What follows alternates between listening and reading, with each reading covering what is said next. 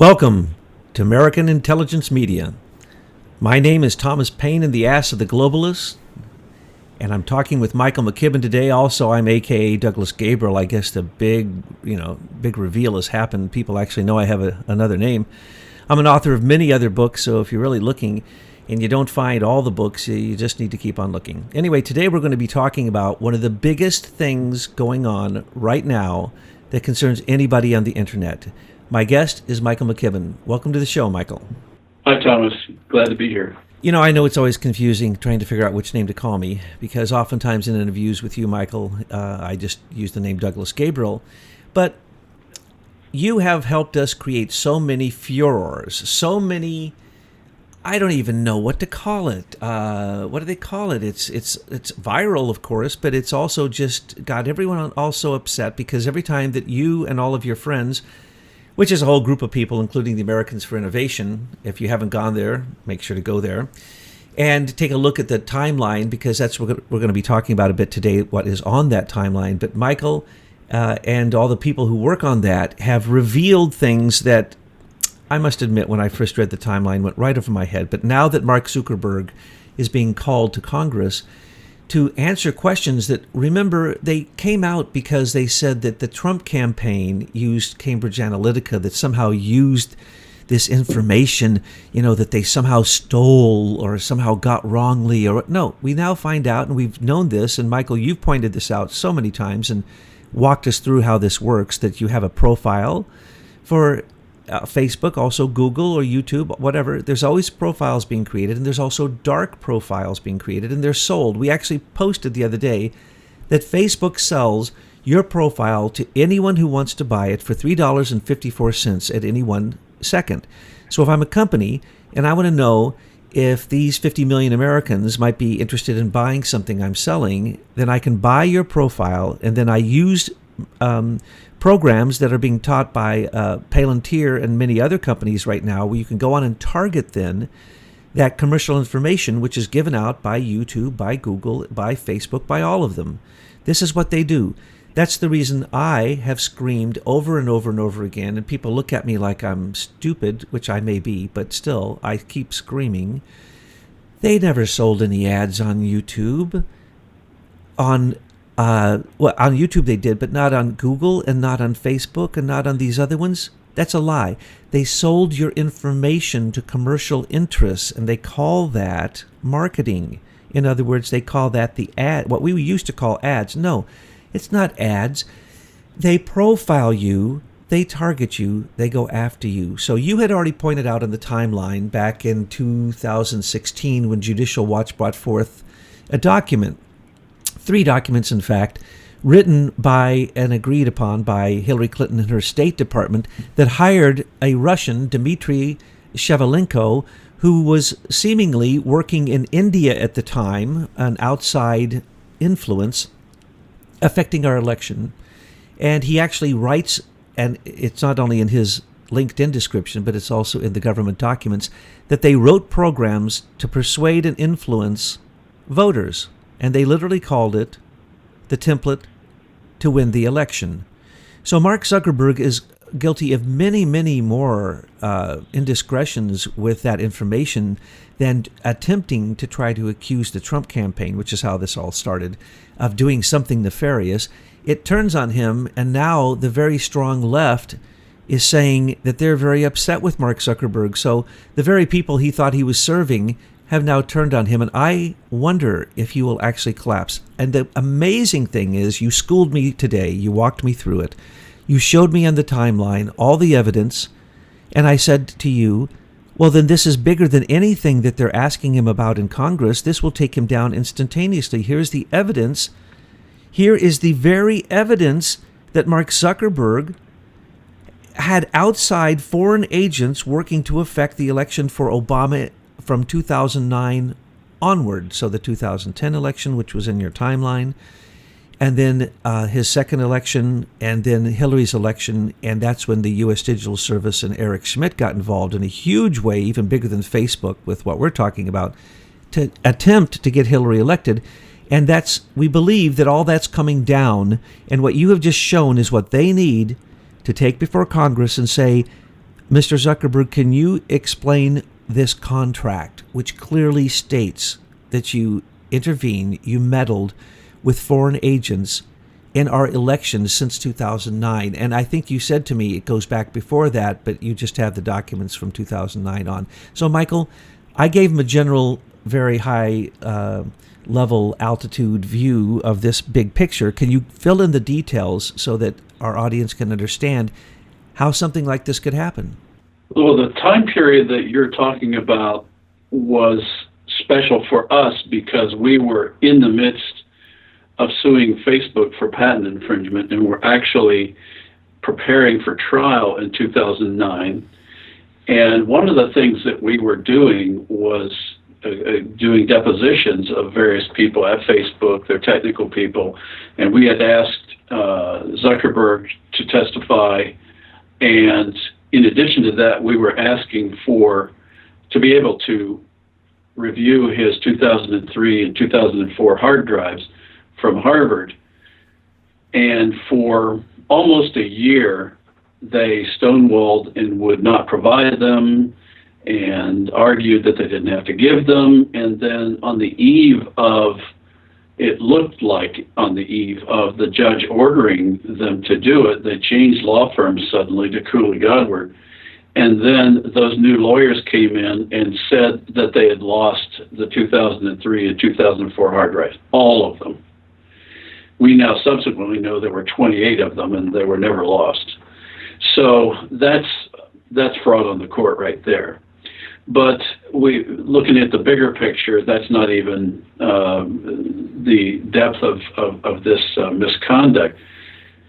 So while all that was going on, thanks to the dogged um, pursuit of FOIA requests from the State Department by Judicial Watch and Tom Fitton, we discovered in actually the document was provided to them in March of or April of 2004. Uh, I got to get that date right. They actually got the documents on April 3rd of 2014, and uh, we did not discover them until um, running across them in 2016. But in the midst of all those documents that were on Hillary Clinton's private server were these GSA contracts. There were, I think, uh, five of them actually in her emails. now, when a layman looks at a GSA contract, uh, their eyes start glazing immediately because it's all very bureaucratic. But there were two contracts that popped up in the searches and we started digging into those contracts, and lo and behold, in September, on September 20, I'm going to get the date right here, on September 26th of 2009, we discovered there was a contract between the State Department and Facebook. Excuse me. The State Department and Facebook that uh, was quite interesting. And so as we dug into that, I hope um,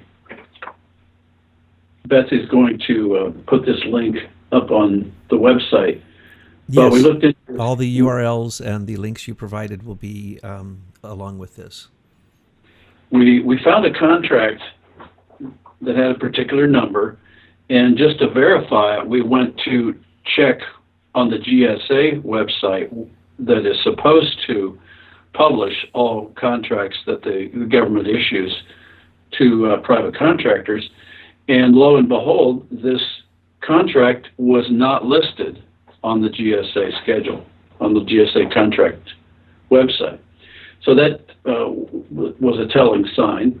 And then we noticed that the email exchange between the State Department and Facebook was managed by a gentleman by the name of Dmitry Shevelenko at a telephone number 650-644-6753. That's right on the contract. Subsequently, by the way, this contract has appeared on the GSA website, but Mr. Shevelenko's name is removed.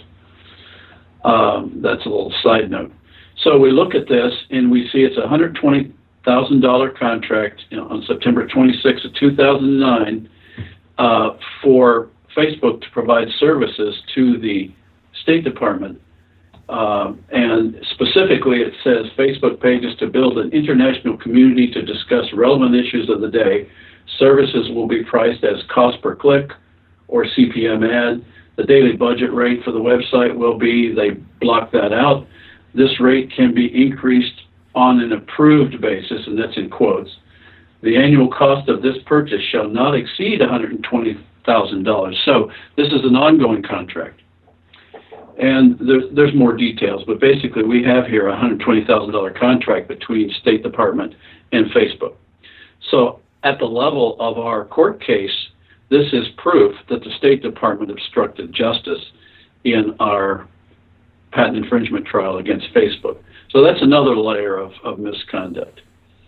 And then we started looking into this Mr. Dmitry Shevelenko and find that he's got a very prominent website at LinkedIn and has a very thorough resume uh, that he publishes on LinkedIn. So we started looking at that, and lo and behold, he actually boasts on his LinkedIn that he um, managed the contract with Facebook to write to build a template for winning elections for the midterm elections. He actually mentions that in the uh, the LinkedIn.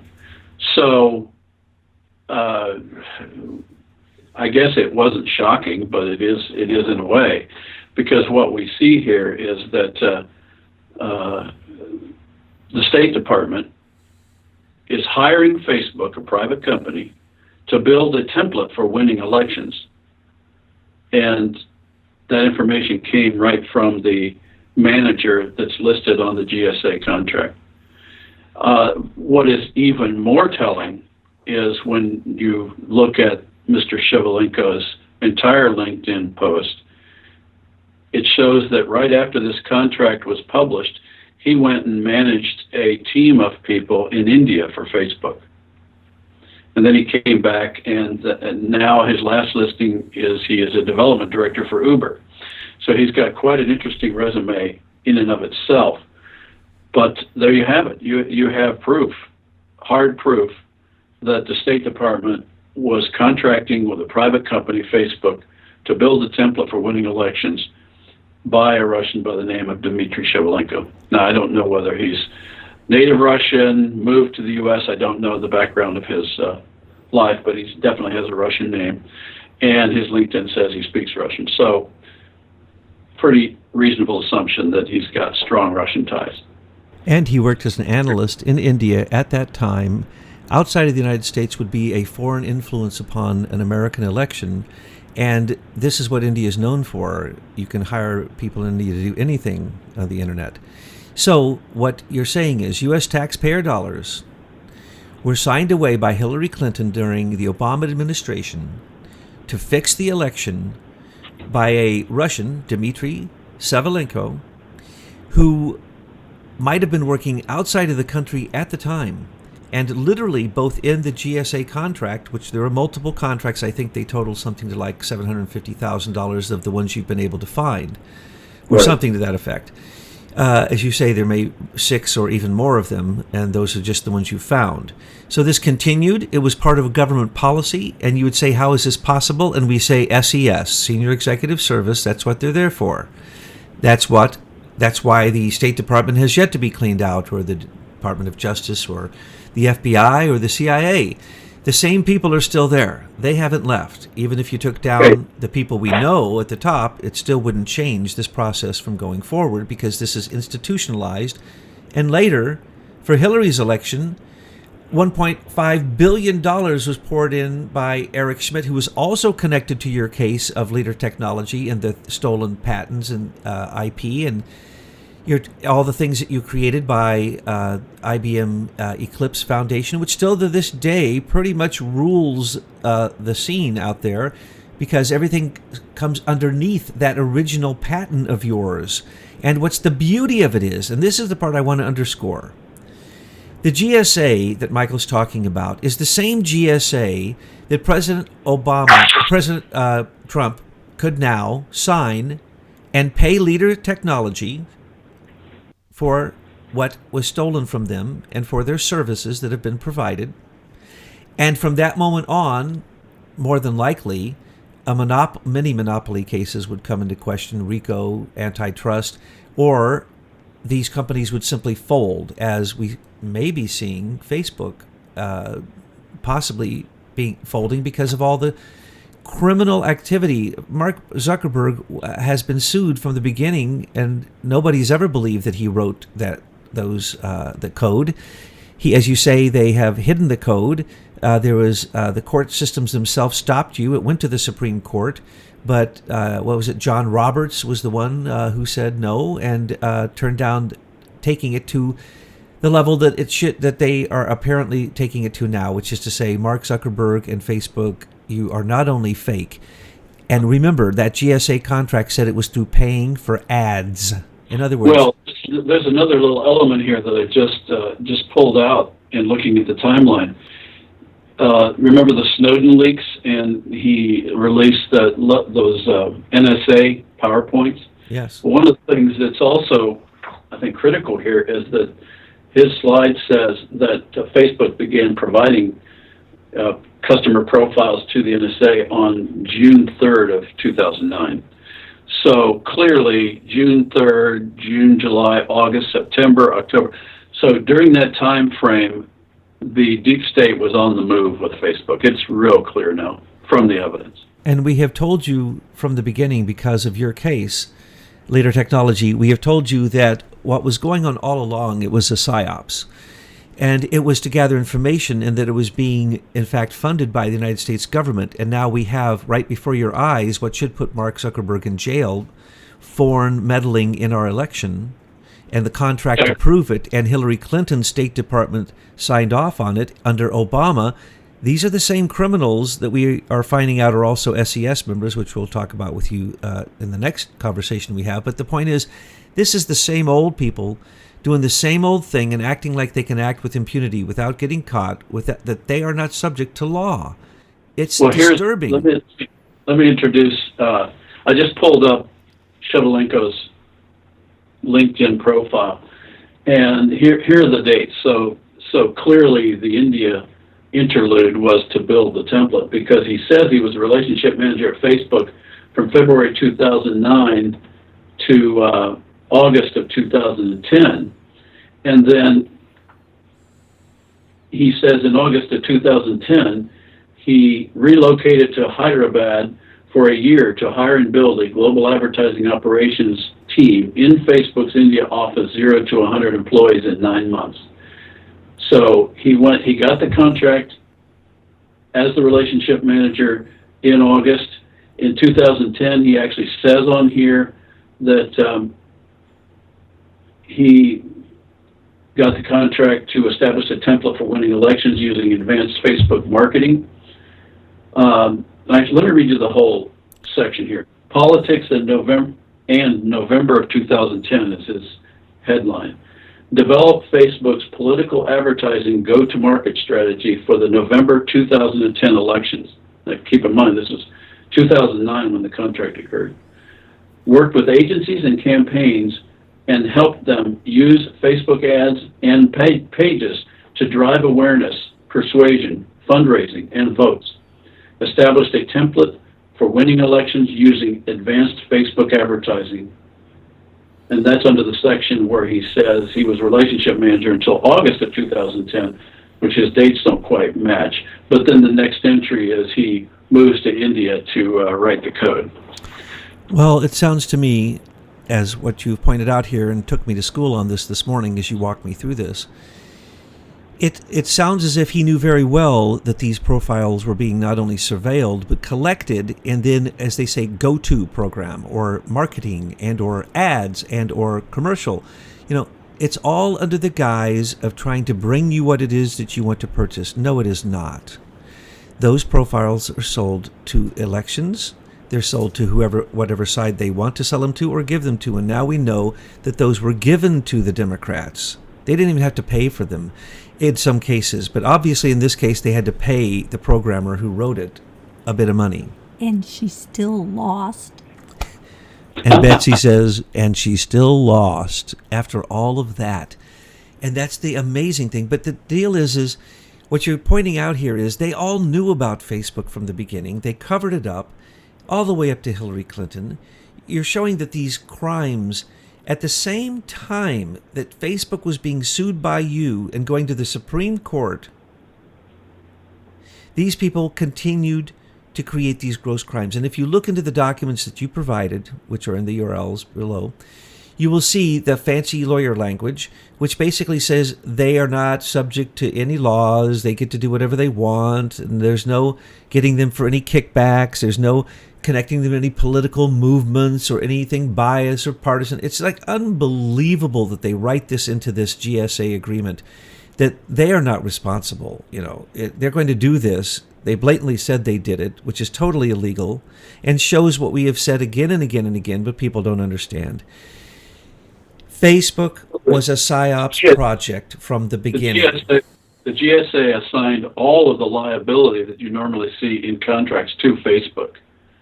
The GSA did not accept any liability for any of the um, services that Facebook provided to them and made Facebook say that they had the right title and interest in everything they were giving the government, which was a lie. And a corporation can simply fold, and only Mark Zuckerberg is in fact culpable. And if he didn't own 51% of it, he wouldn't be culpable. Because a corporation can get out of crimes because they're a corporation. They simply have to just not exist anymore. So what they do is they take the whole government responsibility of their crime, of what is treason, what is sedition, what is using outside uh, agents. Uh, basically, this is cyber warfare, but using India and Facebook in India, and the program that was written built upon what was already your profile, which we showed you not long ago how to go look at your profile. This profile is sold to everybody, and it is not through ads.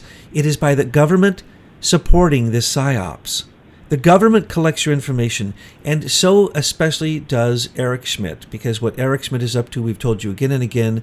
Try to pay attention to that because that's the direction that it's going. Later, U.S. Digital Service, a billion, 1.5 billion dollars.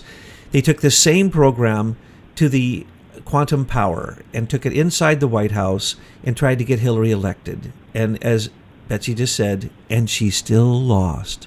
Yes, uh, but what I'm interested in is none of this could have happened without them, without IBM, Eclipse Foundation stealing your stuff. And if President Trump would sign a GSA to pay you, that would start the domino effect for the Silicon Valley fake companies, these tech warlords, to go down exactly as it looks like Mark Zuckerberg may be going down at least a few notches and perhaps all the way. He may be the scapegoat because they believe in many cases if they can make a scapegoat, then the rest of them won't have to answer to their crimes.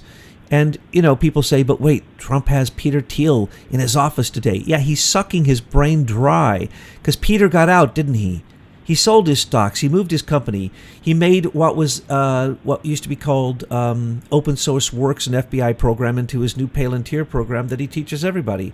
So he teaches everybody how to use the internet as a weapon, both for commercialization, for personal gain or whatever you want it for. And don't think for one second, not one second, that certain politicians buy and use this. You can manipulate the internet so easily. This has been demonstrated to me now. For a few dollars, you can get someone in India to do anything you basically want on the internet and make it look fake.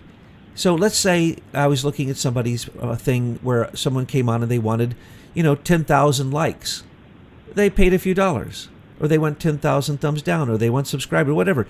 Everyone knows it's fake because people are taking that information down, up, down all the time. But now I've actually seen the me- mechanism, uh, and it's just incredible. Most everything you are seeing is a psyops. But the problem is, Michael, when you and your geniuses at Leader Technologies invented this, you did not know it would be weaponized. And I doubt that you realized, or I'm going to ask you now, did you realize that so quickly all of commerce would go onto the internet? And that if you messed with the internet, you were basically uh, creating an attack, a terrorist attack upon economics. And so we can't take the internet down at this moment, and we can't truly uh, have free speech because of certain reasons, and we can't uh, truly stop what's being said there uh, that is bad. So where is this going to go? Can the internet ever be controlled? And will we ever be able to divorce ourselves from the fact that we've now weaponized ourselves against this because all of economy runs through the internet? Well, I think that the issue is what kind of moral beings are we going to choose to be? And how are we going to relate to each other socially? And if I were to boil down what my objective is and has always been, is two things. One is practice the golden rule. Because I think do unto others as you would have them do unto you. Because I think that encompasses um, all of social commerce, our relationships with other people, and how we treat people. Secondly, that Constitution that our brilliant founders developed is still the best document I've ever seen for governing a group of people. And it's pluralistic, it respects people's privacy, and it respects their property. And I think we've got to go back to that document and cut out all this mess that's that's uh, stands in the way of that document now that has been hijacked by lawyers and bankers. And they've so twisted it that we've got to cut through all that and get back to that document. Because I don't think there's ever been or may never be such a forum that was developed at the time before the revolution of very smart people thinking through how do us weak uh, flawed men and women uh, engage ourselves in a way that creates a free society where we respect each other's property and privacy. And I would like to say on this proposed uh, testimony that's coming up with uh, Mark Zuckerberg that any, in my opinion, any focus on Mark Zuckerberg is a focus on the wrong subject because it's clear he's never been anything more than a stooge and he's a cardboard cutout. So it's nice theater, but it's not relevant. What is relevant, though, is to talk to his handlers. And I think that uh, if I were to make a recommendation to our congressmen and senators, that's where you should focus. Ask his handlers to come forward and speak about Facebook because Zuckerberg has only ever been taking orders. And would you please name those handlers? Uh, he's had a lot of helpers. I would say there are several key people. One is James W. Breyer, who was their first chairman. He put the first 15 or so million dollars that we know of into Facebook, and he was the chairman for years. He then uh, had been the CEO of the National Venture Capital Association in conjunction with In-Q-Tel. And I would say In-Q-Tel is the other key player here. Uh, that was formed in 1999 under Bill Clinton, and they have clearly been the handlers that um, Facebook and and the many other social companies have been following. So when you say when you talk about Facebook's database and Google's database, I think the evidence is growing very clear now that those aren't different databases. This is all one big database. Absolutely. And when you say In-Q-Tel, you mean the CIA um, Department of Research and Development, much like the Department of Just Department of uh, Defense has DARPA as their research and development. So In-Q-Tel also used to go under the name SAIC and now has their own uh, manufacturing arm called Leidos. But basically, In-Q-Tel takes these patents that are stolen. Right now, there's 5,000 this year alone that have been frozen and stolen from U.S. inventors and they they're frozen because of national security reasons, and then they're basically taken, weaponized by the Department of Defense, by the CIA, and uh, between DARPA and In-Q-Tel, they're directed by a group called Highlands Forum or Highlands Group, and they are basically international. They're not even part of the government. They take these secrets and once they're weaponized, they spread them with everybody. So what we saw with your intellectual property from Leader Technologies. And by the way, would you spend uh, 20 million uh, creating the, the source code and the IP for what we're talking about, which is the scalability of social networking? Yes, $20 million, 145,000 man hours, and 750,000 lines of source code. And how much did you have to spend on lawyers to defend yourself for 17 years? uh, more than I just mentioned. Exactly. Uh, which is showing you, folks, that if you think that you're going to create a patent and you're going to be treated properly in the patent office, you need to know that David Kappos, who runs the patent office, used to work for IBM. So in 2001, when IBM Eclipse Foundation was created, with please, Michael, help me with the list. That would be Microsoft, uh, H, uh, Hewlett Packard. That would be Facebook. SAP. Uh, no, Facebook wasn't around then, but SAP. There was an initial group of about ten or twelve companies. Cisco. Yeah, I mean, it, it, it, now the members in Eclipse are every name you can think of. So they all just started adding on as they received the code. And I want to make this clear because it's I certainly never understood any of this until you explained it to me. If you were actually recognized for what you had already turned in, had been completely proven, if you were simply given the credit for what was stolen from you, then everyone in the downstream of that that has uh, become basically a subject to that original patent would have to get a, uh, some kind of permission certification or some kind of uh, recognition from you that they're basically building upon that patent. At which point, leaders, leader technologies, if you look at the loss that you've had, would be in the trillions. Well, the, the current value of, of internet and telecommunications related social networking is a, is a known number, and it's over $3 trillion. So, if in fact the president signed a GSA and paid you for the source code and the patent and the intellectual property and your copyrights and all those things that you did, which you have tons and tons and tons of proof of, then basically he would turn around the patent office, get rid of the people who are corrupting it, who is also Serco, who are the original people, or the people who look at any original patent that comes in. We actually give it to the Britons, to the British. We give it to the Queen of England. We give our patents to the Queen of England, and if they don't want them, I, I, or if they're weaponizable, we're supposed to trust them to tell us they're weaponizable, and then we take them for national security purposes. It is so rigged. Just aim for truth has a search button. If you don't understand these things, just put in patent, patent corruption, whatever. Uh, but also, leader, uh, uh, the AIM Americans for Innovation. There's so much on this on the timeline, which is about what, Michael? What what what do those people got? Two thousand pages of evidence oh, of corruption. Uh, the total pages, I, I, don't even know, but the, the, the timeline is now 500 pages. There's a lot of white space, so it's not dense. But uh, you asked 500 you asked pages of evidence of corruption. you asked me about the who was involved with the Eclipse Foundation at the beginning. We they have published their minutes now since they formed. Let me read you the list of people that were involved by December of 2002. Is the first one I pulled up.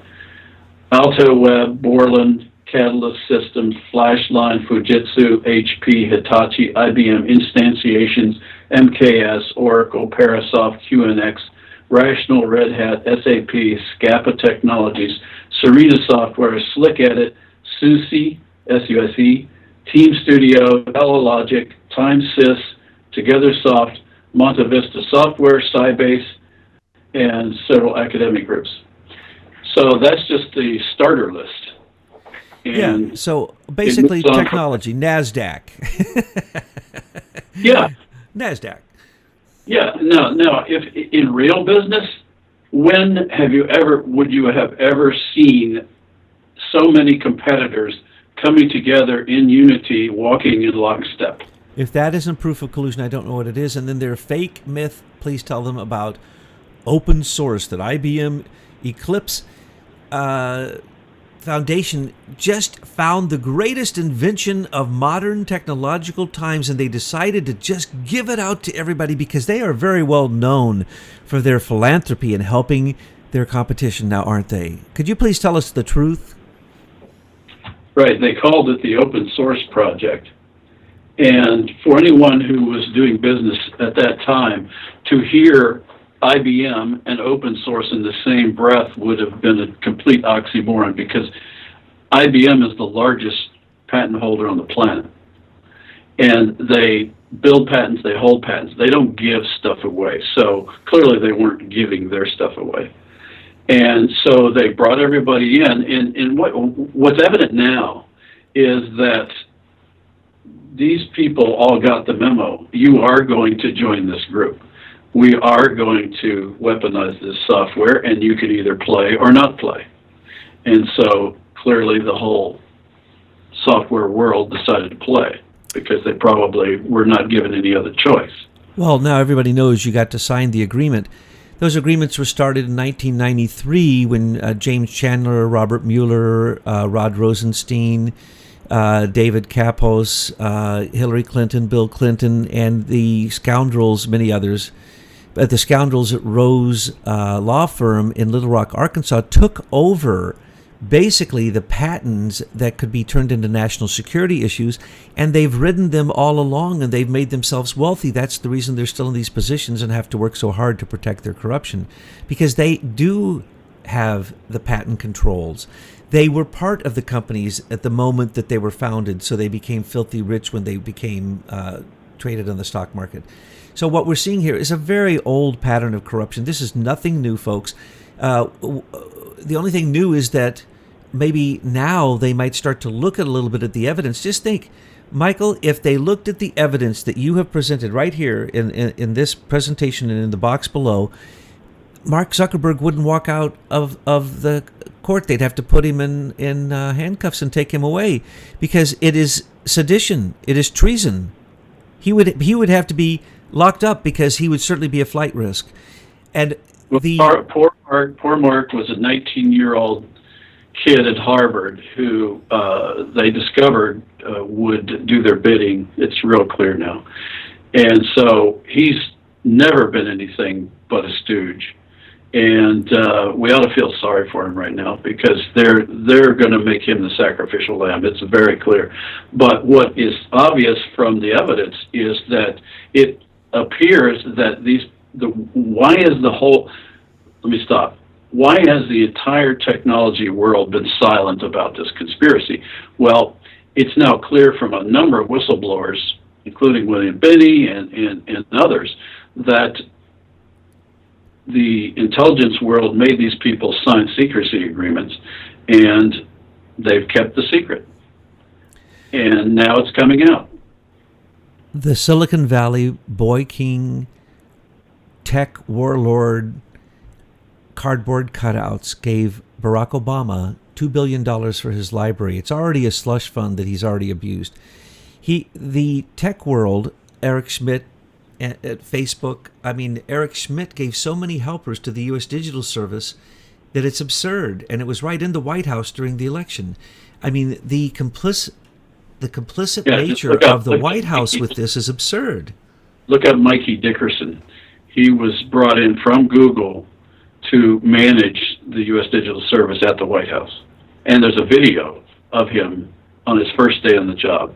Yes, these uh, Facebook and Google employees simply rotated in and out of the White House. They were one and the same.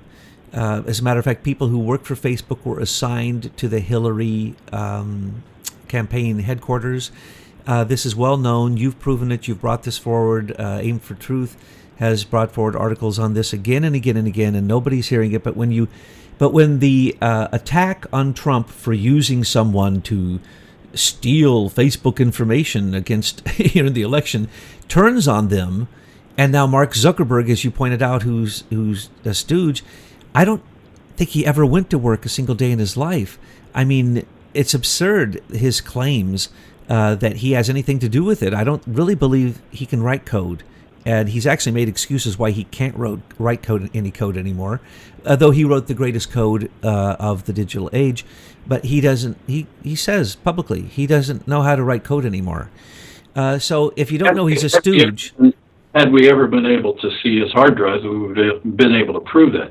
And by the way, those hard drives that were lost magically reappeared two days after the Federal Circuit Appeals Court uh, refused to overturn Facebook's win.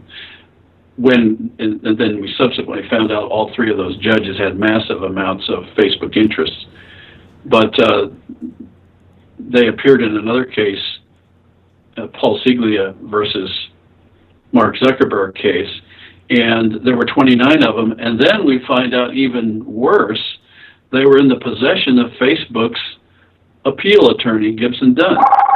So they were in their possession the entire time, which is another evidence of fraud on the court in our case. So it just, there's so many layers to this fraud.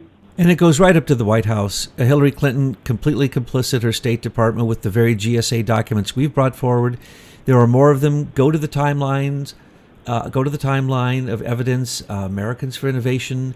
Uh, listen to the tapes. Um, we've uh, recently in Truth News headlines and Name for Truth.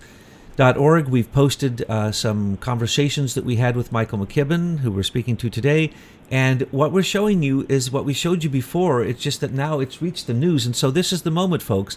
This is the moment when you can uh, realize that the full surveillance that's going on you that's going on through Facebook, through Google, through every time you go onto the internet, as well as everything else, your cell phone, everything else, that's coming to an end. And we're the only ones who said this. And myself, Thomas Paine the ass of the globalists, uh, Michael McKibben, I don't think he says this, I don't know.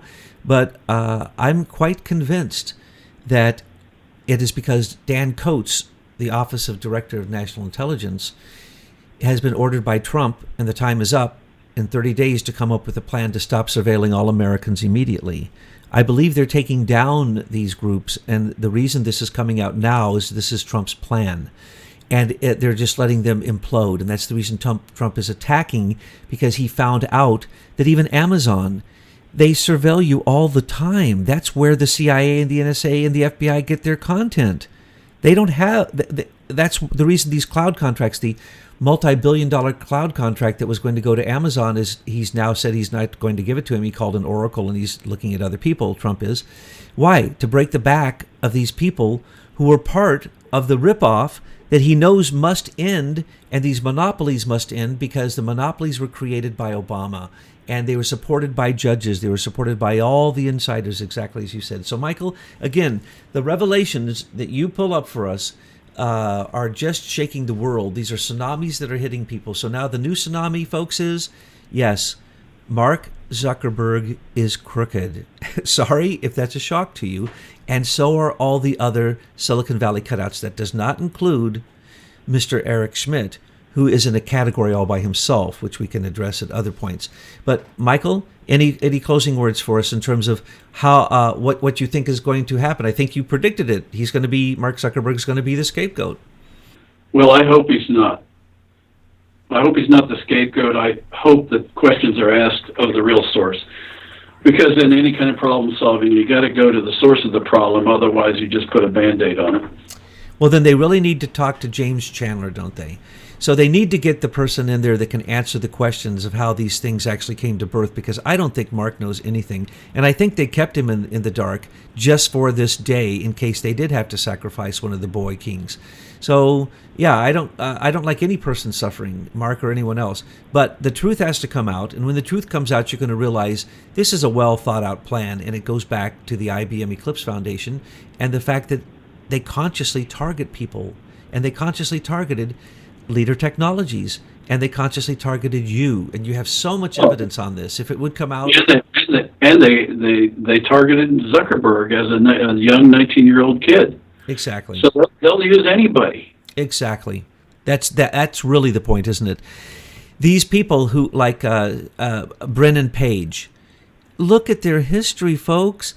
They had a moment of glory where they're at Strat, a Strat, when they were at a university. Where was it? Uh, Stanford, I think. Uh, wherever they were at, they they were part of a project. They did some good work, and then they were basically just cardboard cutouts from that point on. And then the big guns come in after that. And so you bring in a Sheryl Sandberg, friend of Larry Summers. You bring in the real people, and they're the ones who know what's going on, not a Mark Zuckerberg. So, Michael, again, right. Thank you so much for your insights. You guys are doing great work. You and all those people you know over there, your shareholders at Leader, uh, Leader Technologies, your friends at Americans for Innovation. And we're just thrilled to be linked with them because you know you're you and some of those people are some of the smartest people we know some of the best researchers so thank you again for schooling me today on the fact that you'd had this stuff up for years and if people would just wake up they'd really see who mark zuckerberg was or is, at who he was, who he is, and from what you've just said, who he might be in the future. So again, Michael, thank you for being with us today. You're welcome.